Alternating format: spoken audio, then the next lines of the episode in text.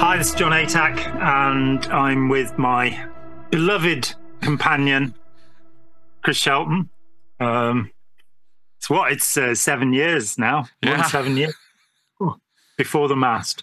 And um, we're going to talk about some interesting things along the way. Indeed. Uh, and for my audience, this is uh, the Sensibly Speaking podcast. Welcome to it, everybody. Uh, very happy to have you on board. And as you can see and hear, I am joined by my good friend, Jon Atack. And this week, we are discussing. I, I reached out to him last week because I thought, you know, it's time that I do a fully dedicated episode to this one topic. We are asked about this uh, often. This comes up as an undercurrent to the Church of Scientology and L. Ron Hubbard's intentions with Scientology. Um, and that has to do with the subject, the mysterious subject of the occult.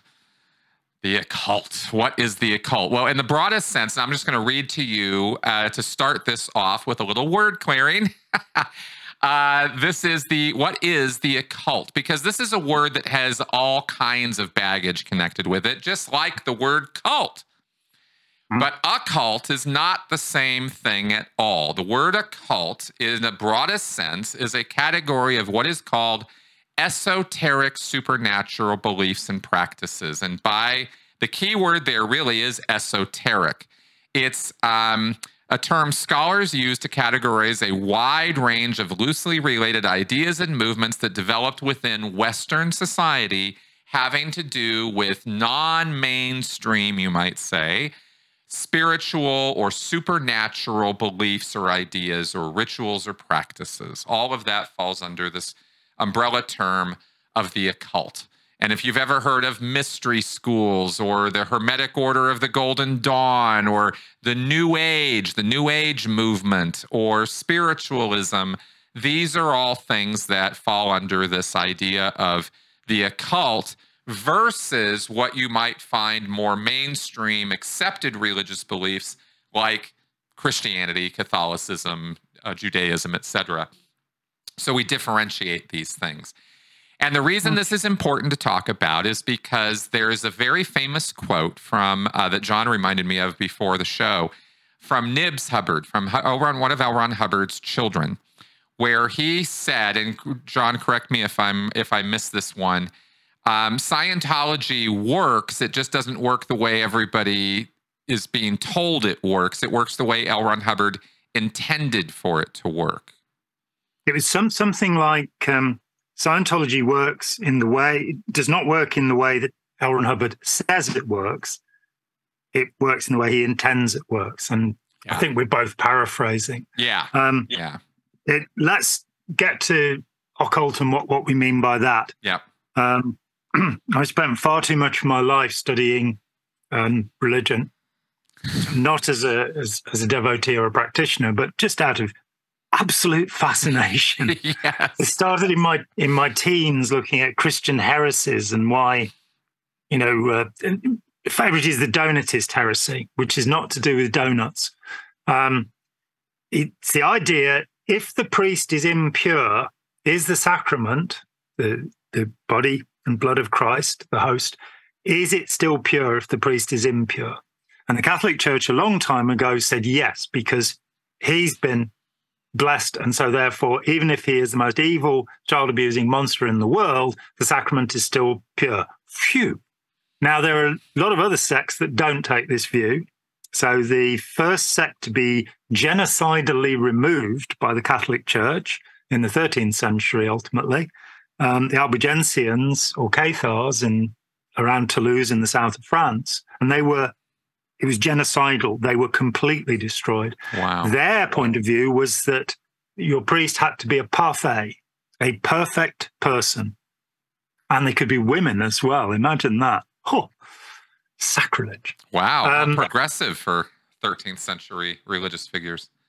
So those kind of ideas have fascinated me all my life. That Yeah. they are to me what, you know, Game of Thrones is to the general public. Um, and one of the differentiations that is made is that there are three forms of religion.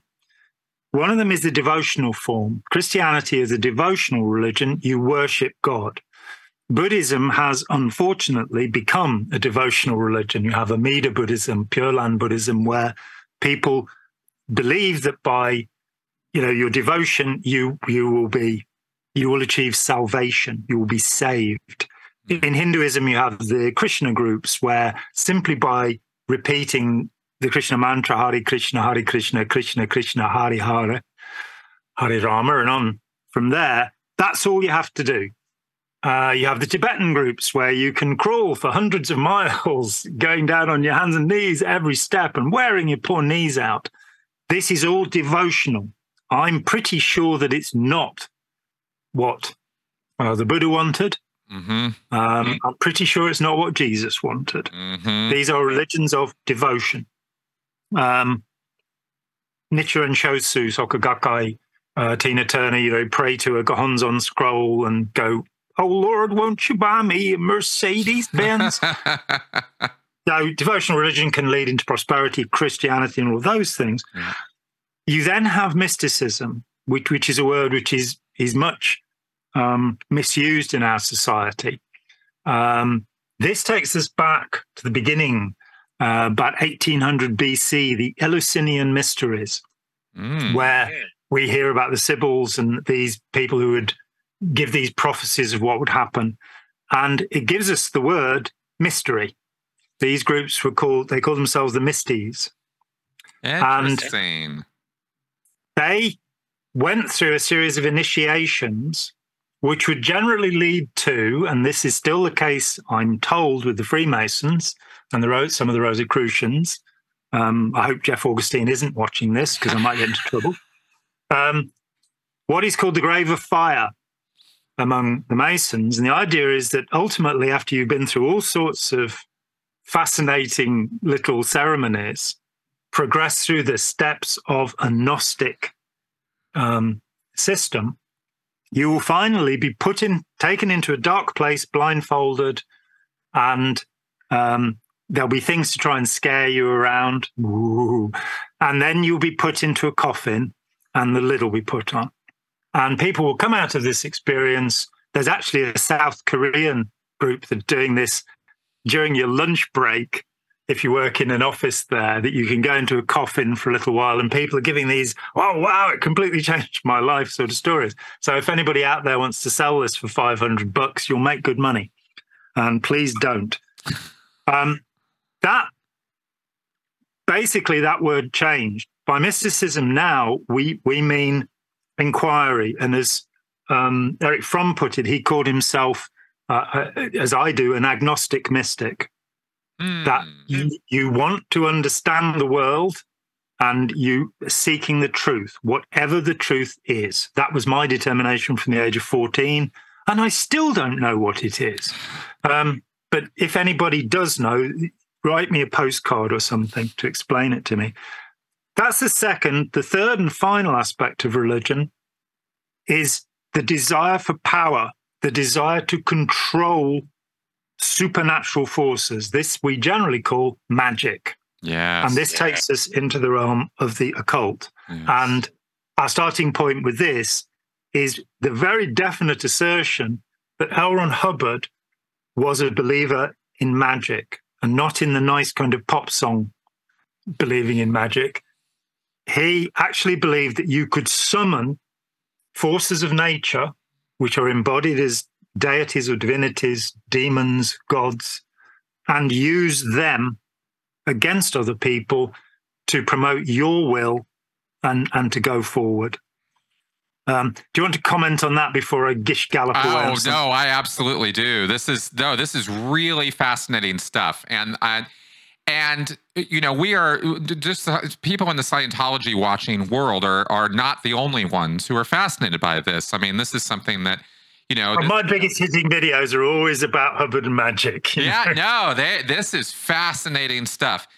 And I want to stress from the beginning here that what we're going into in this show are the the actual principles that Scientology is founded on, because you yeah. can't you can't read Hubbard's works and come away with a clear-cut understanding of the origins and, and the origin story and you know the genesis of Scientology because Hubbard's not admitting to you what the true story is. He is hmm. telling you his PR sanitized version of that that he believes people will accept. It comes out of the Buddhist tradition. It's built on, you know, 10,000 years of man searching for his soul and and for answers and we finally melded science with with uh, eastern traditional, you know, mystics mysticism and and tradition and we've come up with this this is how Hubbard presents Scientology by the way. All the things I'm saying here are straight out of Scientology materials.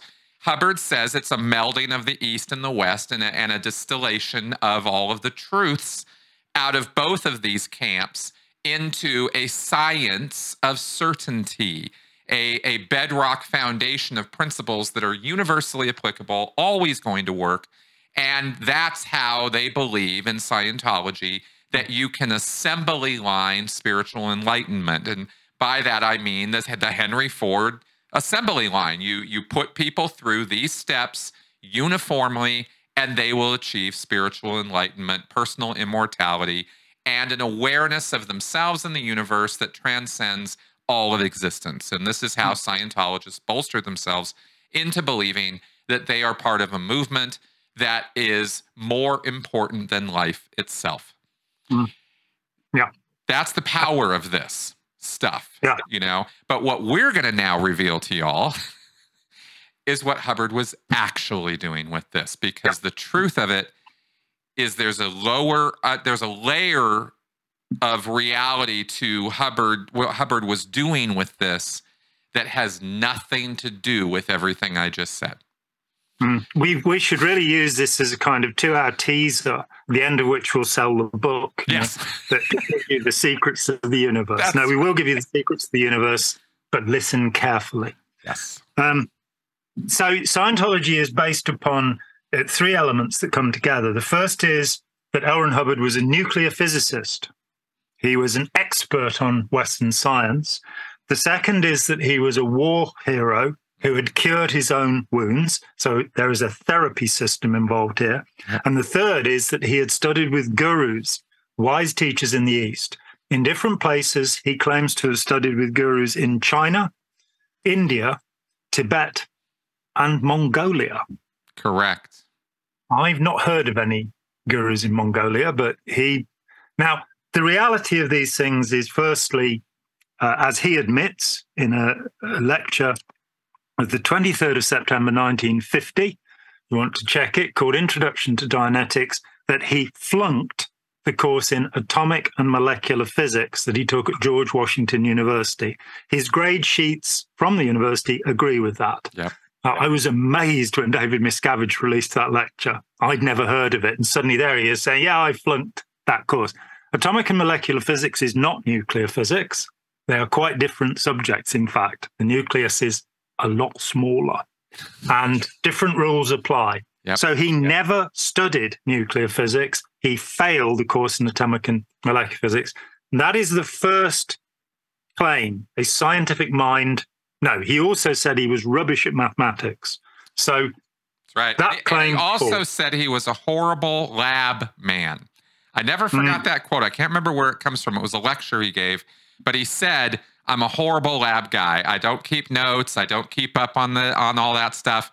Basically admitting he's a shitty scientist, right? And in fact, he's not a scientist, but his claims of being that are contradicted by his own words as we're describing here. So Absolutely. If we move to the second idea, which is a psychotherapeutic system by which he cured his war wounds, he didn't have any war wounds. Yep. He was quite honest about that in an interview in the November December uh, 1950 edition of Look magazine, where he talks about having had ulcers, pink eye, conjunctivitis, uh, having fallen down a ship's ladder, and having something wrong with his feet. Uh, we never did find out what that was. Um, maybe they were webbed. I don't know. um, but he then would later you know, crippled and blinded at the end of World War II in my philosophy in 1965. So there's a degree of exaggeration there. So he did not cure himself using a therapy. If we look at the way that therapeutic systems should be scientifically developed, and they haven't been, but they should be, then we come back to the principle of the gold standard. The gold standard is an experiment which has 1,000 participants minimum. Mm. It has a proper control group. Mm. and the experiment itself is designed so it can either prove or disprove the idea. If it will only do one or the other, it's not a proper experiment. Scientology, as far as I am aware, and I have spent 48 years of my life one way or another involved with this, there was only ever one attempt at a scientific experiment. That was in the Los Angeles Foundation, the Hubbard Dianetic Research Foundation. And Hubbard does allude to it in the book Science of Survival.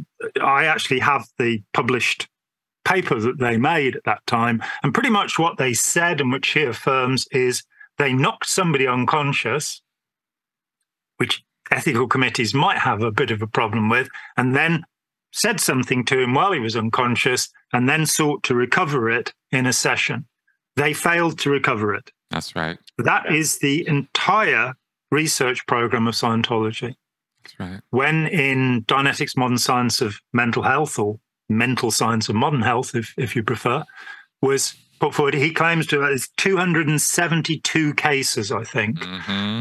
But curiously, when I corresponded with Don Rogers, who was there when the book was written in Elizabeth, New Jersey, throughout that period, he said what happened was that Art Ceppos at Hermitage House, a medical publisher, commissioned Hubbard to write a book. And Hubbard turned to him and said, Well, deep trance hypnosis is really unpopular these days. I'm going to have to come up with something else.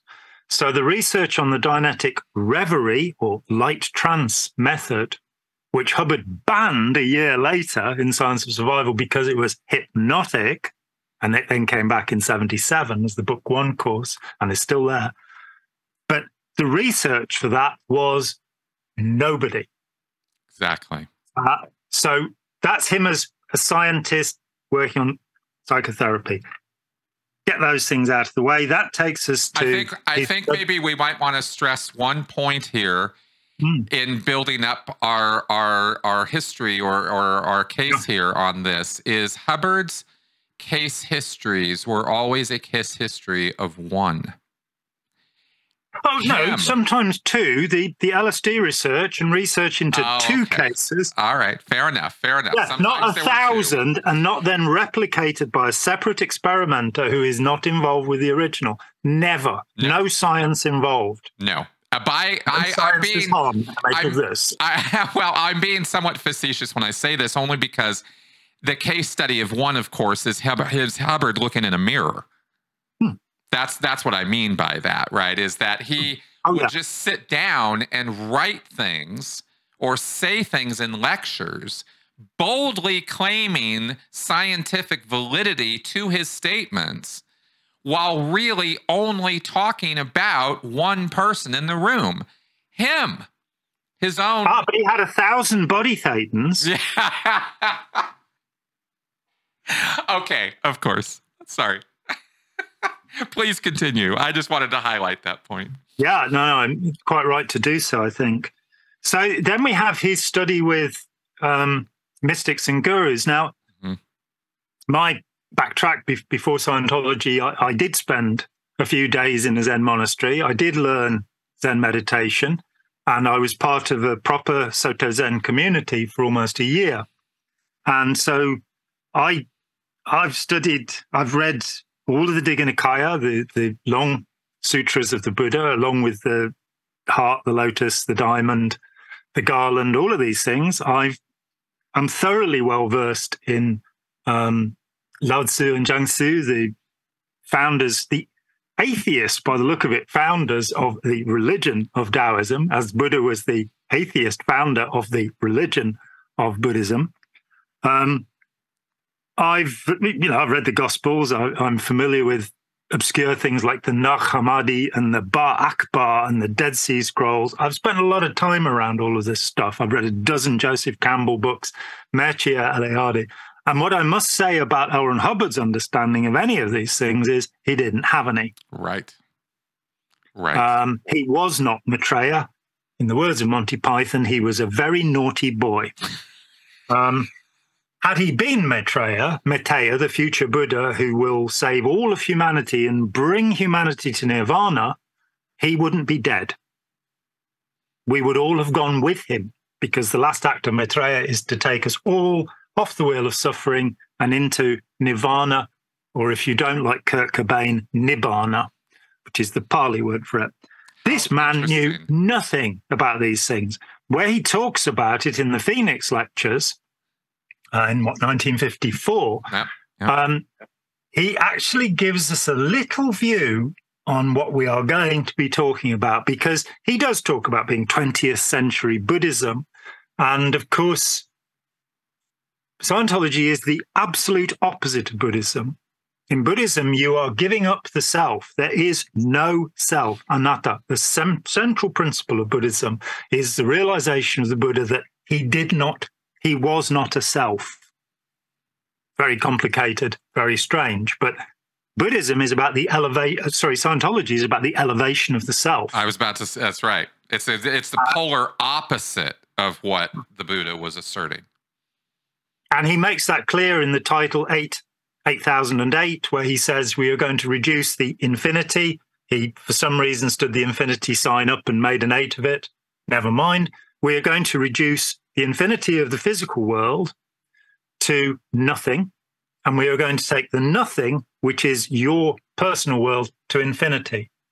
You will still, of course, be a life static and have no mass, no meaning, no motion, nothing at all. You'll still be, in fact, a zero when we're done with you.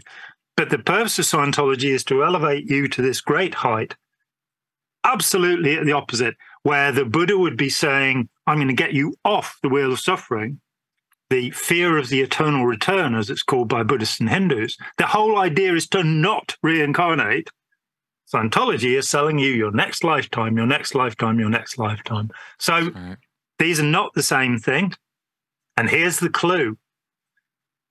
In the printed version of Phoenix Lectures, Lao Tzu's Tao Te Ching, the word Jing is usually in the old system, the Wade-Giles, it's spelled CH, Jing.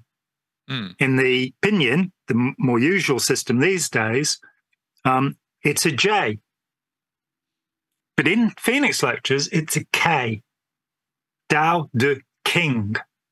And that's Mm. curious because very few people have ever rendered it with a K. One of them was Aleister Crowley, who made a really awful, garbled translation. I speak as somebody who's read, what, 60 translations, translated it twice myself, that, that Crowley is just the worst misunderstanding of, of, of the ideas in this thing Interesting. makes there's one little entry point into what will become the next part of our, our conversation. Yes.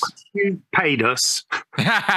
well, and that's interesting because that's another data point that connects Hubbard and Crowley on a point that is unique to both of them, and in a similar way to how. I, I guess it's appropriate to bring this in now. Is in 1952, L. Ron Hubbard was giving a series of lectures in Philadelphia, and in those lectures, he breaks down this sort of electronic spiritual foundations of Scientology. He talks about energy and energy flows and things like this. But those are also the lectures where Hubbard claimed to be his good friend, Aleister Crowley, is how he refers to him in those lectures, even though they never met. And Crowley actually kind of, uh, per, per what I've read, kind of despised Hubbard and what he stood for.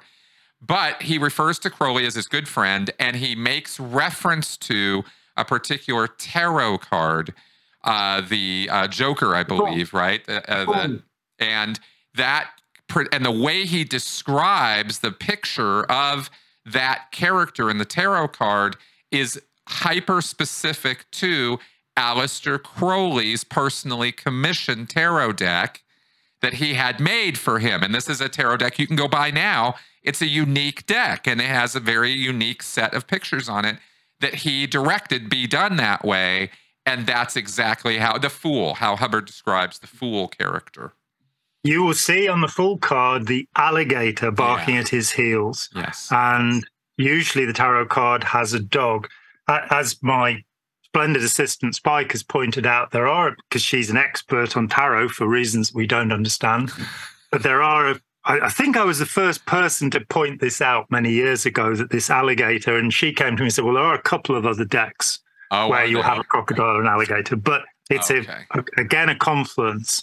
Um, let's wind back Yes. according to L. Ron Hubbard Jr., Nibs Hubbard, um, L. Ron Hubbard's firstborn, born in 1934. Um, L. Ron Hubbard's deputy from 1952, where he helped in the research for Scientology: History of Man, his first project. For seven years, he was Ron Hubbard's immediate deputy. Hmm. His reputation has been thoroughly trashed uh, because, in response to incredible harassment and la- offers of large amounts of cash, Nibs withdrew all of his statements and admitted to perjury. Now, given that he was scared for his life, his own father was pretty determined to shut him up. And given that he was, in fact, a diabetic um, who was very ill, I think he had his foot amputated Yes, before he died. Yep. Um, he was working as a janitor, and when they offered him, I think it was four hundred thousand dollars, the last settlement, for him to just sign this document and go away. There is no reason not to believe him because a contract signed under such duress is not valid legally. So we should carefully consider what he said. And my, I have read. There's one tenth of one percent of Scientology, which is a widely available manuscript. I've also read The Telling of Me by Me, which was the final Nibs Hubbard um, autobiography. I and, think and that's it is. a- not that's not something you can find out on the internet. no, uh, I was told that I was the sixth person to be allowed a copy, and I, I was given it with the agreement I would not copy it, and I never have. hmm Um, Jamie DeWolf has, has read parts of it out during his utterly incredible shows. What a brilliant man Jamie DeWolf is. In, Yes. Just a real one off and a little bit frantic at times, but that comes with the territory, I think. But just an incredible performer and with much insight into his father and his uh, grandfather, Mhm. Phipps, and his great grandfather, L. Ron Hubbard. Now, in this manuscript, there are two sets of things. One are um, amazing stories about, you know, how diabolic Hubbard is, which to me seem to be Nib simply repeating what his father told him. So one of the statements is, for example, that that Ron Hubbard got the magic from the same person who gave it to Hitler. Now, I am pretty sure Nibs wasn't there when this happened. I'm also pretty sure it didn't happen hmm uh, having also read way too much about the Nazis and the occult, um, Hitler may have at one point possessed a magic book and made some annotations in it. Yeah, maybe. Uh, Himmler, Hess, um, and a bunch of the others were deeply involved in ritual magic. Yeah. So that was going on. Yeah. And there is this peculiar link, which is a, a man called Nordenholz, who in 1934 published a book called Scientology. And it's a book about Aryan race theory and the supernatural powers of, of, the Aryans, which you know Himmler tried to get back through selective breeding in the Mhm. Lebensborn program.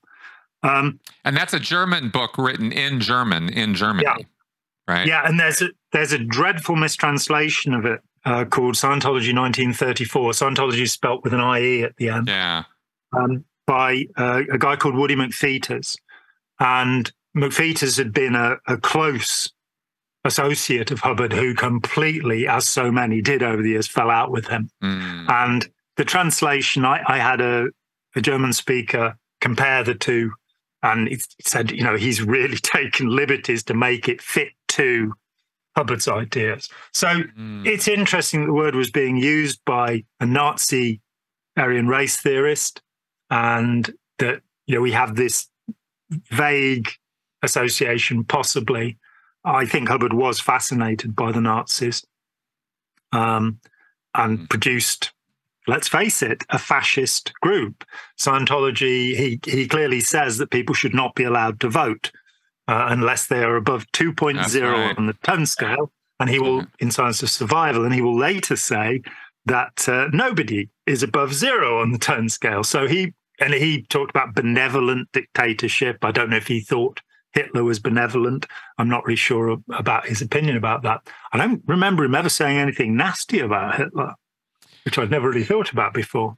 No, he referred to the war effort, of course, and the fighting that he did, but I don't remember personal remarks about Hitler, hmm. except perhaps a passing mention of, uh, you know, of, of the man being a, you know, a scumbag. But I don't, I don't know that it, he didn't even use language that harsh. No, no. I can't think of anything. No. So hopefully somebody watching this who who, yeah. who, has delved into that aspect or chanced upon it can tell us that uh, yeah. Ron Hubbard said that Hitler's mustache was much better than Charlie Chaplin's or something like that. Yeah, exactly. One thing one thing to note here in this in these analogies and comparisons, because of course everybody always goes to the Nazis. We're not trying to do that. We're talking about an actual connection here. And it's undeniable that when you hmm. look at the structure of Scientology and its and its dirty tricks operations and the and the the, the snitch culture that Hubbard developed, the reporting system, in other words, that he developed, uh, it, it's it's it's absolutely analogous or inspired by the kind of things that were going on in um, the Nazi intelligence system, which was extensive. Absolutely. I mean, it, yeah. it said in one of the, the districts that, that the Nazis were controlling that um, people were falling over themselves to write reports on their neighbors yeah. to such an extent that the Gestapo people could not keep up with with and and this didn't require much in the way of provocation, which is a horrible thought. And the same is true in Scientology. People write ethics chits, knowledge reports. Right. Um, that another aspect that is comparable to to the Nazi system is the multiple ministries that um, Hitler set up a system whereby there'd always be at least two ministries that were meant to be doing the same thing, and they could fight with each other. And you then get, you know, the the um, L. Ron Hubbard communicator, the um, flag liaison office, the um, the Guardian's office, all of these groups right. spying on each other right. without necessarily working out. They're all reporting to Hubbard so he can see anything that goes wrong. It really didn't work. I mean, one of the huge mistakes in the Guardian's office was having the finance department with Herbie Parkhouse looking after the money. And when the Guardian's office exploded after 11 of them are sent to prison, or nine, and then two of them are sent to prison, um, he comes down on the Guardian's office. He keeps the intelligence division, the harassment division, branch one. So individuals like Miles Mellor, Peter Stumke, they never lost their jobs, but everybody else is hit. And Herbie Parkhouse refused to go to America to be punished. And he may well have kept a certain amount of the cash. Who knows? Mm. Um, but the multiple ministries, I was fascinated when I realized that having Jesse Prince, when he was at Toronto, don't know if you remember this, but he, he said that there was a point where he was running the whole of the tech of Scientology, and they had, I think, 180 staff at St. Hill in East Grinstead, we had, I think, five people working on giving auditing and training who were in the independents. And he said you're getting more auditing completions and more training completions than the 180. It is such a ridiculous system, yes. which exists to make money. Governing policy of Scientology, according to L. Ron Hubbard, green on white, make money, make more money, make others produce so as to make even more money. Um, I, I think all religions should have a governing policy of this type that's so open and you know frank about what they they really are after. It's to make money and it's to keep everybody that's doing it confused. There, there's a wag who one of the famous issues in Scientology was the story of a squirrel attacking David Mayo, this bizarre concoction which where Hubbard was had supposedly said Mayo is the bird dog in the control room. Yes. Having not noticed for 27 years that the man was a suppressive person not very good at spotting that. I mean, hell, David some, Mayo was was L. Ron Hubbard's auditor for years. Yeah, Yeah, and then the guy who he credited with curing him, and and the, the man who he said would inherit from him, and then he um, took against him. Right. But some wag wrote a thing called The Story of a Squirrel Part Two, and if anybody out there has a copy of it, I can't find mine anymore. But it the insights into Hubbard, it's meant to be as it says, my name is Ray Mittberg, not Mithoff, and I am declaring myself suppressive, and that's how it starts and he's you know it's a pastiche on what happened to Mayo, but it's got so much that is perceptive and so much that's hilarious, frankly. And one of the quotations is people confuse tech and ethics. Mm. Tech is to make money, boxcar loads of it. Ethics is to deal with anyone who finds out about this or me. That's it. That's it right there. Yep. So the yep. Crowley connection. This is yes. Nibs Hubbard said that his father read the Book of the Law mm-hmm. when he mm-hmm. was 16. So somewhere before March 1928, Hubbard had read this, the foundational book of the Crowley system.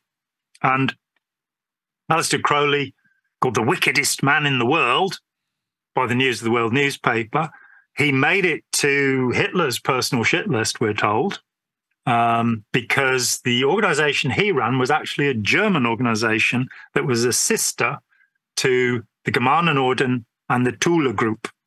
And the Thule Group is the thing that Himmler and Hess and others belong to. Okay. So you've got this, these are ritual magic groups. What that means is they perform ceremonies mm-hmm. in the attempt to attain supernatural power or things. Right.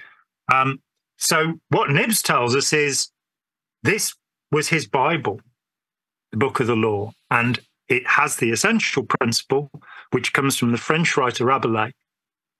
Um, Do what thou wilt shall be the whole of the law. There it is. Then says, love is the law, love under will. Not really sure what that bit means, but you do whatever you like. Yep. That's the right thing in life. This is the essence of magic the idea that you can get other people to submit to your will, to do what you want in the world. That's right. So, and it should be it should be noted right now. I'll just let me just interject this real fast that Hubbard wasn't in his early lectures. He actually made reference to this. He talked about intention and magic and having this idea Hubbard alluded to this knowledge, this esoteric knowledge hmm. of magic and the history of magic, and he would drop in these little bits and pieces throughout his lecture in his lectures through the early 1950s about how magic really is and you and how it's devolved into the hat and the wand and the bird coming out of it and all that. He talks in, with in some detail about where the origin story of these things are and how it was always about manifesting will or intent, getting what you want out of life, and that these were the the the ways of going about doing that. Yeah, and, and that's incredibly important that, mm. that there are certain ideas that are essential to Scientology. Yeah. Um, exteriorization, getting out of your head, getting out of your mind, being the main one. I don't want to do that really. Um, he's out of his mind. Um, that that's one end. The other end is this concept of the will, which would was very popular still in the 1930s. We don't, you know, uh, Schopenhauer's philosophy, uh, the famous "Here we are back with the Nazis," the 1934 triumph of the will. Yes. Um, so this is this idea that you can develop uh, power to be able to control another being without their consent and without their knowledge. That's the basis of magic, whether we call it black magic or white magic. They're both wrong because they do not have the informed consent of the person who's being acted upon. Right. And in Scientology, you're expected to develop 8C, infinite control, and tone 40, which on the tone scale is serenity but in reality is shouting your head off at people until they buckle. Um, That's right, and, for, and forcefully, physically moving them if they don't comply.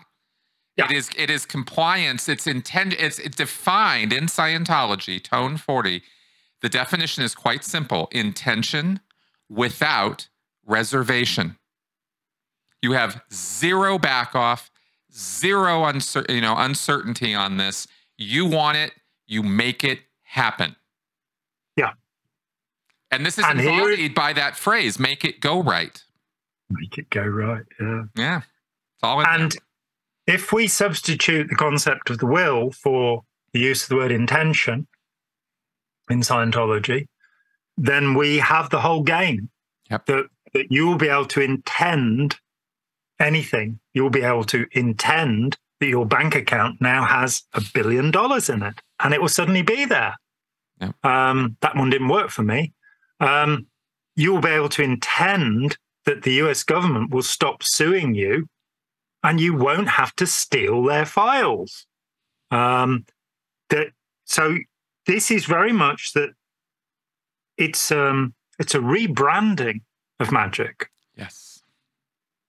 Right. When you translate the words back, now in the famous Philadelphia doctorate course, and by the way, that's not a valid way of getting a doctorate, spending six weeks listening to L. Ron Hubbard. Sorry. Um, but they did award them because they took over Sequoia University and then pretended that the, the doctorate they gave to Ron Hubbard was out of the blue. And they'd actually, I've got the documents, they'd actually already bought Sequoia before they gave him the doctorate. I um, didn't know that part of it. That's interesting. Yeah, it, that's interesting. it's not. Then there's a fake telegram that's backdated to try and make it look as if he'd got it earlier. It's, it gets so elaborate the the scam and the hoax that goes on here. The the things that are offered as proof, which are just forged bits of paper that you know have no provenance. Yep. So, in the Philadelphia doctorate course, um, end of 52, beginning of 53, Hubbard says we have ways here of making slaves. Now, I was criticized by Kendrick Moxon, the head of Scientology's legal, for quoting that without putting, let's make sure none are made, which is the end of the statement, because I don't think the end of the statement is relevant. We have these methods, what we have here in Scientology can be used to make slaves. That is to say, that we can impose the will on others. Yes. When I was um, writing articles for Tony Ortega at the Underground Bunker, a, a halcyon period in my life, of course, one very astute observer, and if they'd like to contact me, I'd like to congratulate them in, in person for, for pointing this out, said, Oh, there's this very interesting passage, which I had read and hadn't made taken enough note of, where Hubbard says that life is a game and in a game, you have pieces, and it is important the pieces do not know the rules. The job of the players is to make sure that the pieces don't know the rules, because once they know the rules, they'll become players. But then, he who makes the game is not a player. The game maker does not have to follow the rules. There it is. That there. is the description of Scientology. Yep. There you can never be more than a player because the only person who can ever discover any of the principles of the universe is Ron Hubbard. No major discoveries come from anyone else, yep. even though, of course, he says the cycle of action comes from the Rig Veda and you know uh, this comes from Freud and this. No, I've decided now that anything important was me. That's right. Me, me, me, me.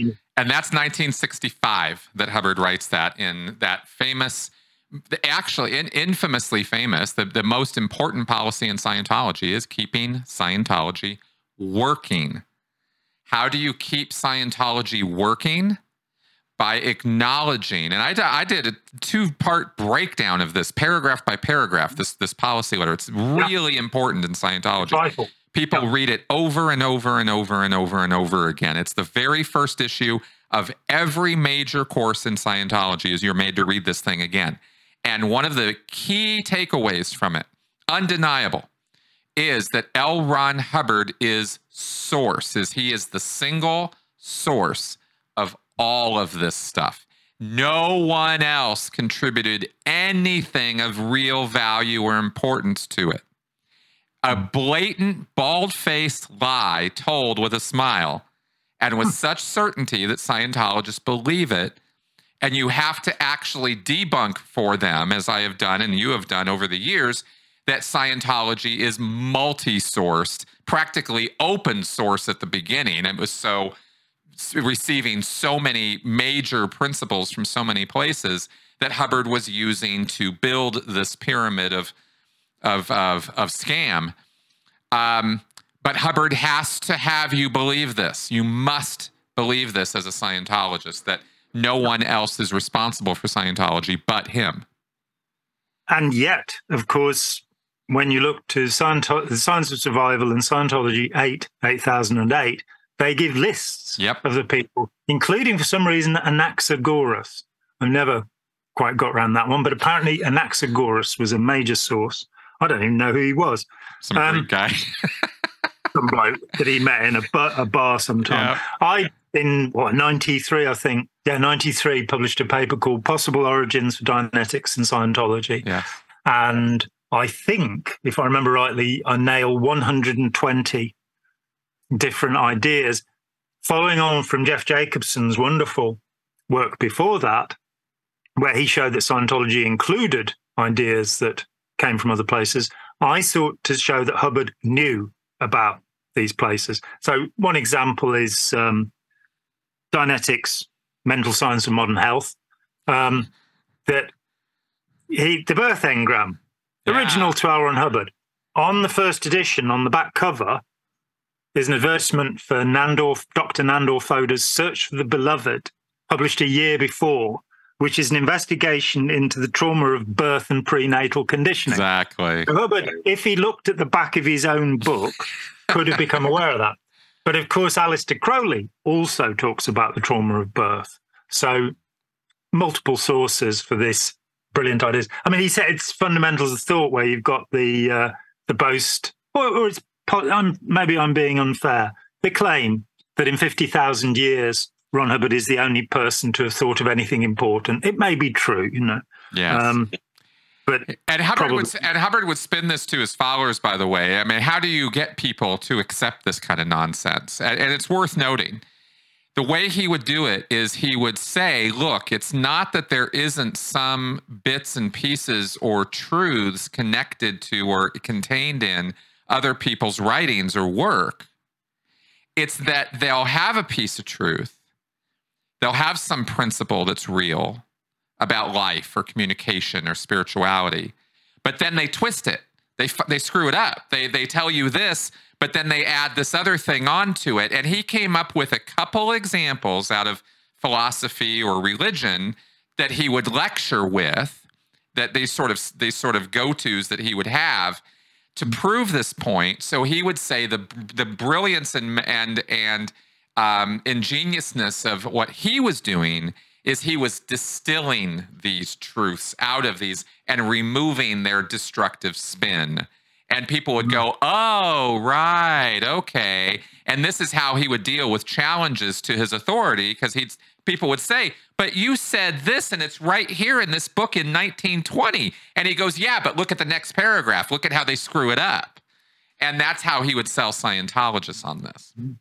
I remember, I can remember sitting on Sundays um, when I was not meant to be on course. I would go into St. Hill. This is, you know, we're talking in the last century here. And um, long ago, I remember a lecture where, because I'd just go and pull a tape and listen to it. You, you didn't, you weren't charged money and you could yep. pretty much, as long as they weren't confidential tapes. And uh, so I, I listened to a lot of tapes that weren't on the courses. And that was very useful to me. And in one of them, exactly as you say, I remember it, he talks about Muni Sadhu, mm-hmm. who was a self proclaimed guru. And he said, you know, somebody had brought me this uh, statement by Muni Sadhu, and, and it is true. And I said, we look at the page in the book where he said this, and there are 38 other statements that are not true. And I'm kind of going, that's a lot of statements for one page. Even as a Scientologist, I occasionally kind of went, this guy's full of shit. Yeah. Um, yeah. So, yeah, it, it, let, let me put in another thing, which is that Hubbard said that for something to persist, it must have a lie in it. Yes. So Yes. my question for a long time has been: so what is the lie in Scientology? Yeah. And the lie in Scientology is that we'll help you. But what I noticed again and again, he also says that if you want to understand an idea, go back to its origin. And that will it will generally be better than what's been worked from it. Having gone to the origin of, of his thoughts, I there is no single nothing in Scientology that I believe. Um, I rejected it all in 1984 and said I'll take it back bit by bit Mhm. because while I'm in the system of it, I can't see. You know, I'll compare it to itself. So I got outside of it, and I anticipated that there would be parts of it that I would accept, Mhm. but I don't. I've I can give you a if anyone who asks a better formulation and a better source for anything he says, because everything he got hold of, he entered a lie into Yes. so that it would persist. And because it is the temperament of sociopaths that they cannot accurately reflect. Their grammar is usually bad, as his so frequently was.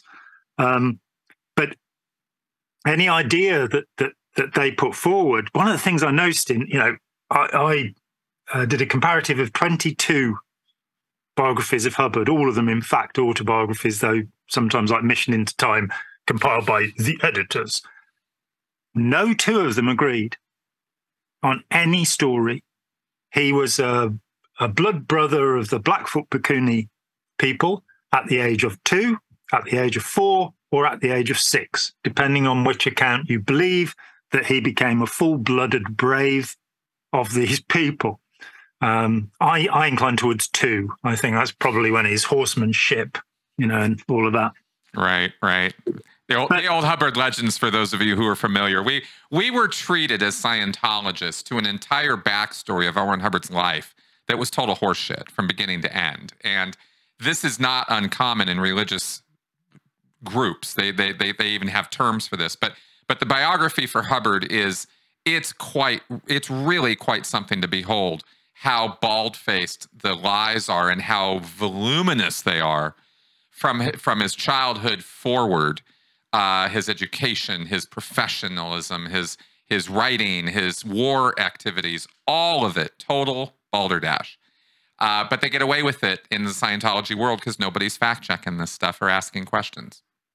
And you find out that it, you know, easily enough, uh, you know, as I said, with his uh, claims about being a nuclear physicist, if I show a grade sheet from George Washington University, people say it's a forgery.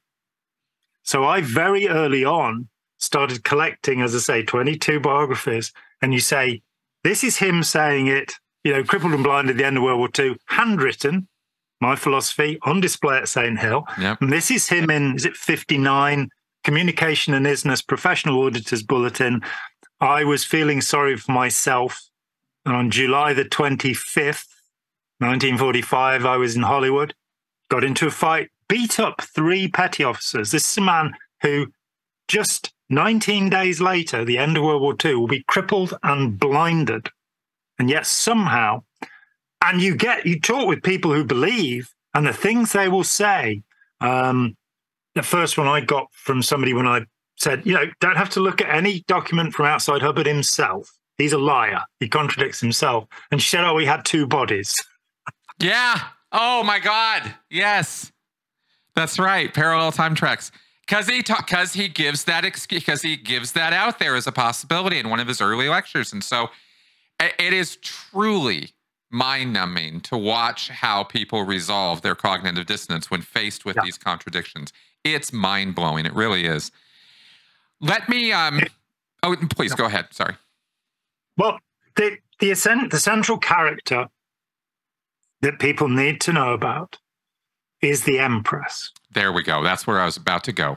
Perfect. In 1984, I interviewed a woman called Jo Scott, delightful woman. 30 years before, she was Hubbard's personal assistant in London. And she said to me that um, one day Ron said to me, um, I didn't write Dianetics on signs of Mental Health. It was automatic writing Yeah. dictated to me by the Empress. Yes.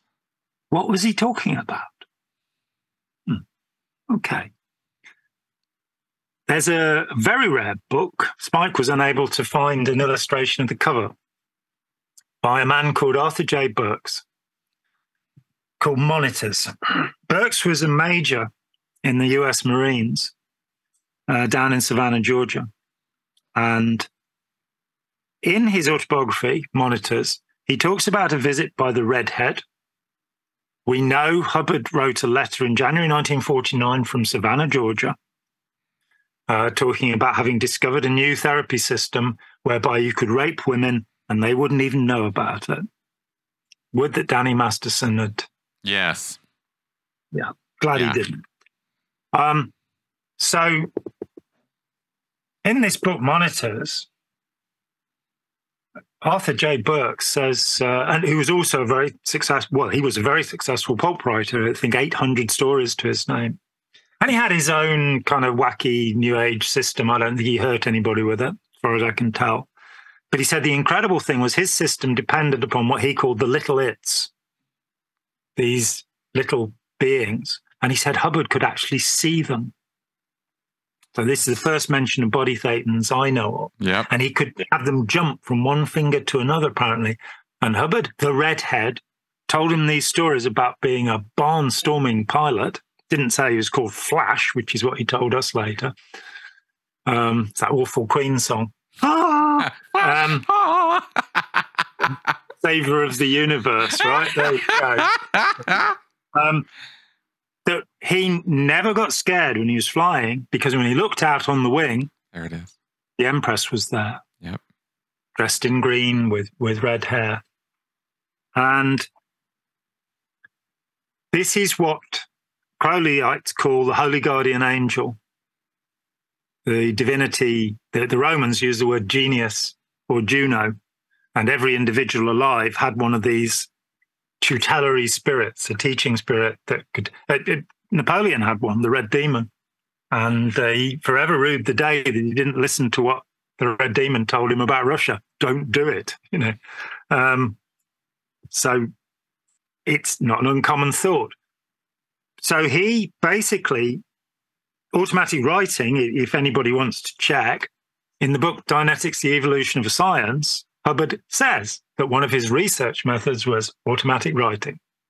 So that, it's, that I, one we That's right. He makes reference to it in various lectures. And it always, I got to admit, it really confused me as a Scientologist when he would refer to stuff like that. It, I just kind of bounced off of it because I couldn't yeah. understand how that could fit into my understanding of of of thetans and a reactive mind and all of this very structured, simple to understand descriptions of of mental anatomy and spiritual, you know, and our spiritual self.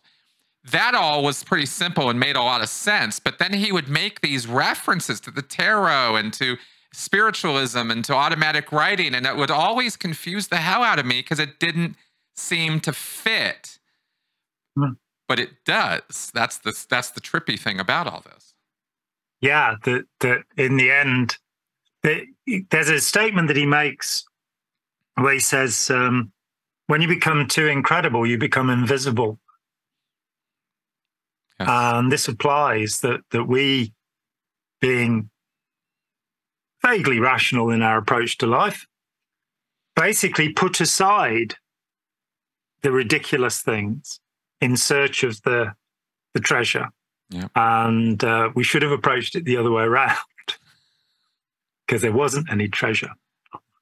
Um, so we have some sort of, you know, we have Nib saying that from uh, the latest March 28, the age of 16, um, Hubbard is a devotee of Aleister Crowley. We have him saying my very good friend Aleister Crowley yep.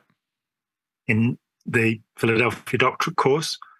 Um, we also then, of course, have the Babylon working. Yes. And in magical circles, this is has remained a hot topic for a long time. Um, I did uh, Brian Ambry in the second edition of Bent Corydon's L. Hubbard Messiah or Madman has a little footnote saying that Jon Atack is the expert on magic, um, which interested me uh, because I thought Brian Ambry was the expert on it because um, he was really pretty good. But I, yeah, I admit it. I got the phone number for John Symonds, who was um, Aleister Crowley's literary executor and the author of The Great Beast, uh, biography of Aleister Crowley. And I talked with him. Uh, you know, I confess. And it was an incredible conversation. This guy said, That bastard, Aleister Crowley, made me his literary executor because he knew I hated him, but he knew I'd do the job. And some of the material that came out, and I talked with the OTO in New York and on the West Coast. They don't like each other. Yep. Um, yep. But they were really courteous to me.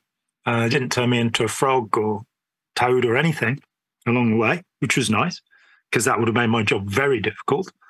Um, and I got hold of the letters that surrounded this. Now, people have tried to publicly correct me on this, and I'd like to point out that my sources are a little better than the book they read. Mm. So, for example, there's a letter from Aleister Crowley to his deputy in the US, Karl Germer, um, when he's told that Jack Parsons, the head of the Agape Lodge um, of the Ordo Templi Orientalis, the OTO, um, the OTO, the mm-hmm. German organization that Crowley had taken over, uh, the Agape Lodge of the Church of Thelema, mm-hmm. Thelema meaning the will. Here we are back to the will. Um, sorry, Ordo Templi Orientis. I, I frequently make go. that. Not Orientalis, Orientis. Um, pointed towards, not in the east. Um, that Parsons wrote to Germer about Hubbard and that, you know, he got a magical partner because Hubbard, far from being crippled and blinded at the end of World War II, was down in Los Angeles hanging out with Jack Parsons, an incredible figure in his own right, um, the innovator of solid fuel for rockets at Jet Propulsion Laboratories, without which the moon missions wouldn't have been possible. Correct. Um, but also a little bit of a nutcase. Yeah. and that can happen with extremely brilliant people Newton, Galileo, yep. Faraday. There are a few of them that are a little bit weird when you get into their private lives and their belief systems. Parsons and Hubbard got together with the idea of they wanted to speed things up a bit, waiting for Armageddon and all of that. They were bored and they wanted to make it happen a bit more quickly. So they set about incarnating the Antichrist. Um, and the idea was they'd have this magical ceremony. Uh, I was criticized for calling it a gay ceremony because although Parsons did masturbate while Hubbard was watching, um, they didn't actually engage in sex together. So let's call it homoerotic. In case I've always worried. wondered about that. So you're sure that there was no homosexual activity there? I'm not sure that there wasn't. I don't know that there was. Okay, but it's uncertain. They, when we we get into um, what words mean, to Aleister Crowley, the word wand, you know that nice little Disney thing that you tap things with, means penis. Right and you get the magical fluid. You may know another name for this, children. Mm-hmm. Um, out of the one, and that is then used in magical ceremonies. In fact, Crowley's magical ceremonies. Uh, you, the Scientologists criticized me saying he's got a lot of magic books, and it's true. But I got them because there were things Hubbard had read. Yes. I've never been a practitioner of any kind of magic, ritual or otherwise, and I despise it. Uh, white, black, or anything that seeks to coerce other people, anything that seeks to, you know, not get their consent first is wrong. So any magical act of that type, I'm against it. Um, whatever it is, I'm against it, as Groucho Marx so rightly said. Um, so what they would in the Crowley system, bodily fluids are very important, and um, that included menstrual blood. That was uh, that was used to make magic and my own. I don't even like to talk about this, but um, there is a Crowley, very um, not very often published Crowley statement about leukorrhea, which is the liquid, the fluid created if a woman has gonorrhea. Oh, And he was oh, yeah, oh, yeah, exactly. oh, God, yeah, that's gross. I, oh, it's a couple really disgusting things I've heard in my life, uh, and that's that's top five. That's gross. Good. That that's Oh. you know because I feel the same way, and it's why I generally don't mention it. But yeah, in the context of revealing all, we better do that. That's the kind of stuff Crowley was into, along with heroin, cocaine. yeah, You know, he was a heroin junkie when he died. that's right. Um, but there is this correspondence, and I got hold of it. And as I say, people have tried to correct me. Crowley, when talking, writing to Karl Germer, his deputy, talks about the idiocy of these louts. Now, this is usually given as goats rather than louts. The reason I come to louts being the only possible word I can fit in that it could have been is the Crowley letters were considered to have such deadly magical power, they were transcribed and burned. Hmm. Yeah. Magicians, I, I had a Baptist minister who wanted to exorcise my house, which was good fun. And he said, You've got to get rid of those books, those magic books, because they've got all this. It's like, Yeah, really. I should cocoa. Um, oh dear, things people believe. But the Crowley originals were destroyed. Okay. And so they were transcribed. And the transcription, there is no way that Crowley would have thought calling somebody a goat was an insult. You know, goats are lovely things as far as people like that are concerned. You know, they're very into goats. Um, so I'm pretty convinced that he was idiocy, louts. That's what he thought of his good friend. Ron exactly. Hubbard. That's the only contact they ever had.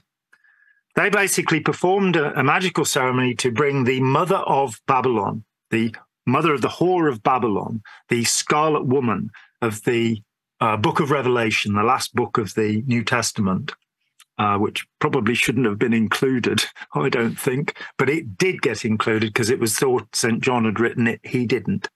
Um, Hmm. Never mind.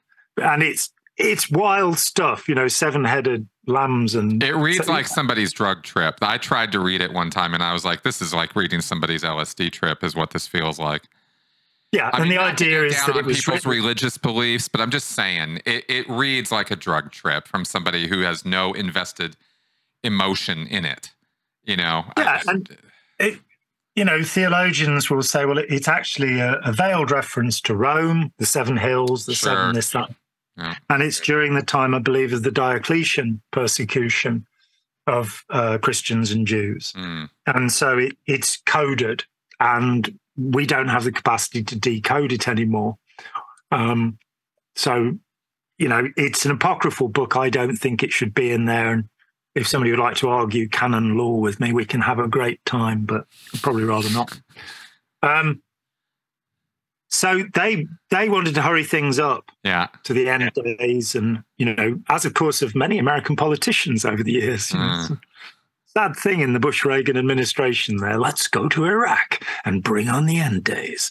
Um, they did their ceremony. They listened. Is it Rachmaninoff, the Isle of the Dead? They listened to, and it's all recorded. You can get the Book of Babylon. People have been talking about it for years. Um, I was surprised. There were various things that um, interested me. That no, you know, firstly, there's a Crowley letter which is dated uh, 5 1 1946, which Americans naturally read as the 1st of May. It doesn't fit into the timeline. Well, being English, I read it as the 5th of January, Right. which is when it was actually. written. Um, they perform their ceremony with Jack Parson jerking off, Hubbard intoning the ceremony, Book of Babylon, which you can get. As far as I know, no commentator before I got to this had worked out what this ceremony is. And um, that's kind of weird because if you look into the, um, there's a book called The Secret Rituals of the OTO by Francis King. And um, in it, looking for the exact expression here in the text. This, the eighth ceremony, OTO 8, let's pause at that thought. OTO 8. The, for those of you who are not connecting the dots right now, let me connect them for you. The highest levels of Scientology and the confidential lectures that people are, or levels that people pay hundreds of thousands of dollars to do and partake in and years of their life to get through are called the OT levels in Scientology. So, OT 8, by the way, is the highest level that is offered by Scientology uh, now and forever because there are no levels above that. So, OT 8 is a very significant set of letters and numbers in Scientology, which happen to have a callback to the OTO. Yeah, for some strange reason. Yes, probably this coincidence. This this uh, this ritual is called "Concerning the Secret Marriages of Gods with Men."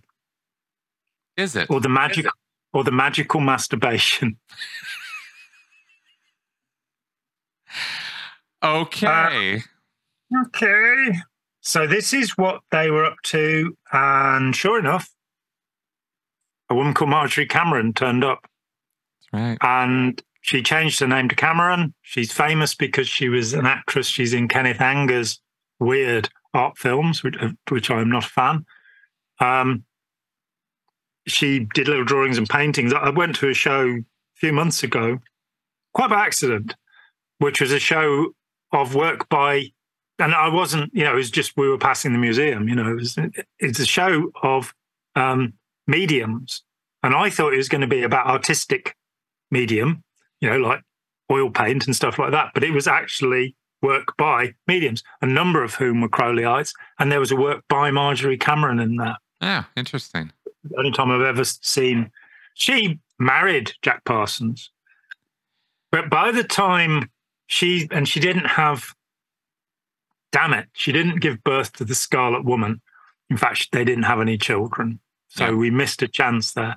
Uh, and this woman is going to bring about the reign of the Antichrist, and you know there's going to be a terribly long period of horror.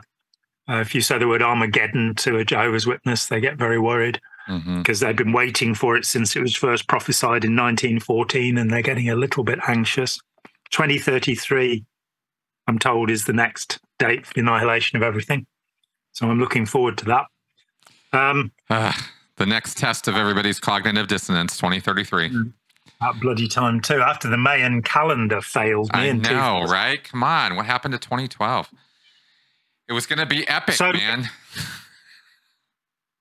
Hubbard then, while he's already taken Parsons' girlfriend Sarah from him, uh, who by dint of strange dint of fate is actually Parsons' sister-in-law as well, because he was married to her sister. But you know, it's not for me to criticise. Hubbard's run off with her. He's managed to persuade Parsons to give him $35,000, which in 1946 is quite a lot of money and everything that Parsons had in the world. Um, Parsons wrote about this in a book called Freedom is a Two Edged Sword um, before he died in a mysterious explosion. And as a rocket scientist, it's kind of weird to think that he didn't know how to handle fulminated mercury. So, as L. Ron Hubbard said, there are men dead because they opposed us. Um, not that we killed them. Um, mm. But Hubbard's run off to Florida with all of the money. I think he put 200 bucks in, and Sarah, who called herself Betty at the time, you can call me Betty, um, put about 20 bucks in, and they bought yachts. And there was this huge, you know, Parsons goes down to get his money back. His money's already gone. And there's a there's a legal case in Florida. Interestingly enough, I've discovered recently that some of the pages from that legal case are no longer there, what? and it would appear, yeah, it would appear that um, I'm one of the very few people in the world who has the original documents of, of that that agreement. Ah. Um, but so Parsons goes home, licks his wounds, and, and writes about it. And Hubbard then goes to the next phase of the story, which is probably the blood ritual. This document was mentioned during the 1984 case against Jerry Armstrong in Los Angeles. And uh, a few years later, I had a knock on the door, and it was Omar Garrison, unannounced, the man who had been paid hundreds of thousands of dollars not to publish the commission biography of Ron Hubbard. And Garrison said to me, I'm tired of having my door kicked in where they try to get the documents back, the thousands of pages of Hubbard documents that he, Jerry had um, helped him, uh, well, you know, had, had, given to him as the official biographer of L. Ron Hubbard. So I'm tired of having my door kicked in. I'm coming here to talk to you so that Scientology will know that if they do anything else to me, I'm going to give you all of the documents. And just as a matter of good faith, here is the blood ritual. You cannot copy it. You cannot make any notes. Uh, and this document is basically a blood pact with the goddess Hathor, um, who is, as with many uh, divinities and deities, has two aspects which are oppositional. One is she's the spotted cow who feeds all of humanity. That's the nice bit. But the bit that Hubbard was interested in was the destroyer of mankind, um, the equivalent of Kali, Black Kali in the Hindu system. And he pledges his life to her. She becomes the empress. She becomes the dominant force in his life. And this, this is just very quickly, this is an Egyptian god. Goddess, yeah. Goddess, that's right. A goddess of fertility. Uh, there's a lot wrapped up in her. Uh, she has a vengeful aspect that protects her from her enemies. Yeah, there's a lot here to this. And in the Crowleyite system, you know, Crowley gave a, a really kind of um, kindergarten view of um, what what what would become called the perennial philosophy, the idea that the same gods are, you know, you can cross them over from one system to another. The yeah. Greeks, the Vikings, the Romans. It's not true. That's right. Um, the, the Greek and the Roman are very close together, but even there, there are serious differences, and there are many different. You know, in Greek mythology, that there are different versions of different gods and goddesses. Yeah. So it gets very complicated, but Crowley had this simplistic view and Hubbard latched onto Crowley's description of Hathor um, and dedicated his life to her service.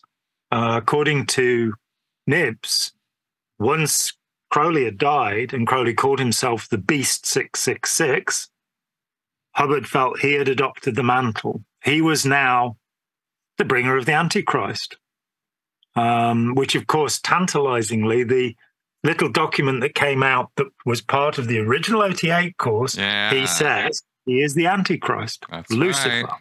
He says he, he, he goes from trying to bring the Antichrist to I am the Antichrist. Yes, it's the way of it. Yes. Yeah, that's and the a, source uh, of the universe and the enemy of Jehovah, of course. Yeah, exactly. And uh, he has interesting things to say about Jesus Christ in that document and uh, and, and also if you read through it, knowing all this stuff that we're talking about, and Hubbard's real beliefs about things, he also makes reference, I think, to Gnostic ideas, and and he's and he says in a few other places that Scientology comes out of a Gnostic tradition, which has to do with hidden knowledge and and ascendancy and truth and and spiritual awakening through uh, through knowledge a series of initiations, yeah. and indeed sociologists use the term neo Gnosticism to describe things like the Rosicrucians and the Freemasons yes. and Scientology that have a series of steps that you go through. With the, you know, the Gnostic philosophy is rather oversimplified. There are almost 200 different Gnostic sects. Yeah, so there's a lot of different, have, yeah. But, but the general idea was that once you had, you know, and it follows on from the Mysties, they're a mystery cult. Um, at the time that Christianity emerged, um, the mystery cults were the most significant religious power in the Roman Empire. And so Christianity has a certain reference to them, which is lost to modern ears. Yep. But when St. Paul went to Greece, he would have been dealing with um, followers of, of mystical cults. And so they would expect to go through a series of initiations to achieve, to become elect, Yes. electoi. And the Gnostic groups, for the most part, believe this, and they would teach you the passwords to pass through the seven planets that would take you to heaven, which apparently is. I don't like to say this because it's not really that funny, but it's just beyond Uranus. I'm Um, sorry, that is a little funny, but yes, I get it. I get it. in all, Uranus, in yes, all ways planet, of looking yes. at that phrase. that is kind of funny. Uh, and this, these ideas and various tropes and symbols and and and uh, the iconography. I mean, there's a lot that Scientology draws from this stuff. I mean, the whole Mm. origin story of Scientology's cross, the eight-pointed cross, goes right back to Rosicrucianism's rosy cross and the symbols of this the Dianetic Pyramid, even, I mean, even getting down to why were all of the original books of Scientology green? They could have chosen whatever color they wanted for the hardcover books, but they were always green with gold writing. What's up with that? Well, you look at this emerald goddess, this spiritual, you know, this this woman on the wing uh, in the green dress. I mean, there these things go one to the next to the next. These are dots that connect. It's not weird to, to to see how this all evolves. Hubbard wasn't a complicated thinker, you know, with this stuff. No, they're, they're cartoon versions of these things. Let, let me enter another one, which is if you take the Crowley system and you translate Hathor into the Roman system, she is the goddess Diana, There we go. That's Diane Ethics, that's right. and his daughter Diana. So, yeah, as you say, he- he is not a deep thinker. He's kind of, yeah, the Walt Disney of spiritualism. you know? Yes. The and he's spiritual- building on a tradition of plagiarism because you know this goes i mean hubbard's knowledge of this is coming out of crowley and coming out of madame blavatsky i mean we've done you know i've done podcasts with joe zimhart breaking Mm. that whole thing down you know this is not original thinking to hubbard he was just cribbing from people who'd already who who spent their lives diving into and plagiarizing from earlier sources with this. And and Blavatsky's the big one. If you go back to her and you look her up, you're going to find the roots of so many things, including Scientology. and the Nazi beliefs in in Aryanism come from her. I mean, the other one is Mary, Mary Baker Eddy, Yes. And and Hubbard criticized her ideas before Scientology and then adopted them. So the suppressive person, that's about malicious animal magnetism. And it's never really stated why are we frightened of suppressive people? Why must we not communicate with them? Because they have malicious animal magnetism. Itself a, a ludicrous notion that comes out of Mesmer's idea of animal magnetism yes. or hypnosis. Uh, you know, and we go around. I mean, there's another really obscure one, which is that the Roman god Janus is sometimes spelt Dianus, D I A N U S.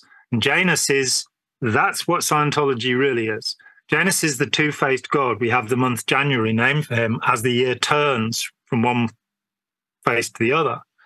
And Scientology is the two faced religion that yes. it would it claims to be as with hathor that it's nurturing and fertilizing humanity but in reality it is enslaving its members psychologically and physically That's right. Now Um, let's let's go to why.